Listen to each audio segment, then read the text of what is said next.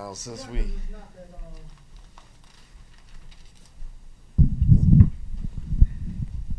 since we have a lot of, as they would say, in the Baptist church, a lot of procrastinators in the house that know the word of the Lord. Somebody give me a little synopsis since so many people don't read this chapter because Pastor almost messed up. Because he studied ahead, I thought we was on chapter 11. Last week, you know, I was asking us where we was at. Was we sure we in chapter number 9? Because, you know, you read ahead and say, man, I don't read that. Amen. Chapter number 10. Yeah, yeah. So I told you some people know that know the whole story. Matter of fact, I'm gonna sit down. I got Elder Jones here. He, he can tell this story. He he know it. Cheryl Cheryl Lynn Cheryl Ann is here, and uh, Doctor Charles Cross is in the house. Yeah, doctor. Shoot, why why, why let you settle mediocrity?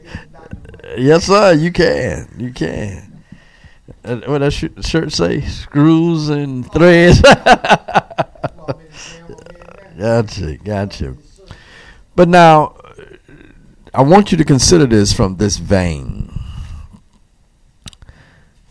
God is always setting a stage.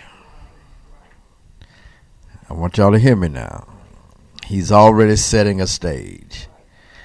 Notice that the focus shifted to who? No, not not yet. Last chapter, well, chapter before last, Saul was the forerunner, and then chapter number nine, we talked about Saul and talked about Saul, and then all of a sudden we did what? Shift to Peter because Peter had a, a problem.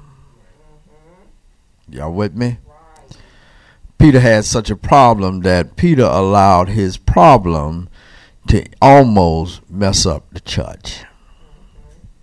Anybody like that? I have to admit, I was like that. When I was a young fella, I felt like nobody didn't have it but the Pentecostal church. Y'all like like y'all see I know y'all y'all been equal opportunity all your lives, and you sit there and tell that lie if you wanna. Y'all know good and well y'all felt like some people really did not have it, but where you was, you felt like they really had it. Well, y'all did not. Let me change that. Pastor thought nobody didn't have it, but where he was, and guess what?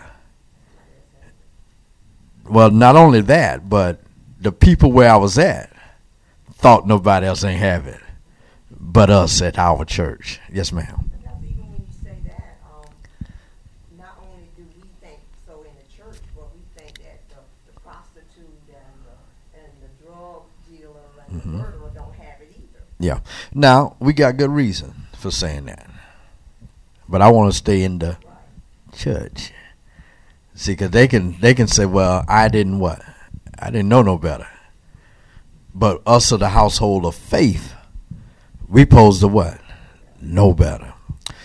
And so we got an introduction to somebody coming in today that did not know who God was. Say McGee. But this is one time I'm going to tell you that I disagree with my main man, Dr. McGee. His name is what? Cornelius. So the word of God says there was a what? A certain man. In where? In where?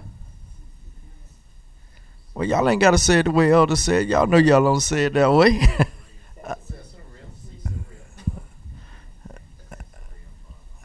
I know it. That's what I'm saying. Y'all know y'all don't say it like that.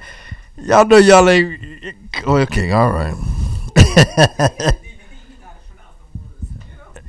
but but don't follow that. Don't follow that.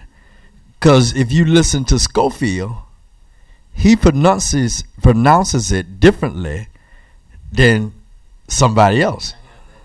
Yeah, that's what I'm saying. He there's different pronunciation, and it depends on where you from, how you pronounce it. So pronounce it the way you want it. We still know what, who you talking about, or where you talking about. Now, where is what? How did y'all pronounce it? Huh? Okay, I'm, I ain't mad at you. If that's the way you want to pronounce it, go ahead. Because everybody sitting in here know what you're talking about, right? Now, where was that? That's the most important thing. Where was it? Now? No, you would do for it, brother Charlie. that that that's close to what? Now it may be in Italy. I'm not gonna say it in. But how do we come to know this place called Caesarea? Who went there?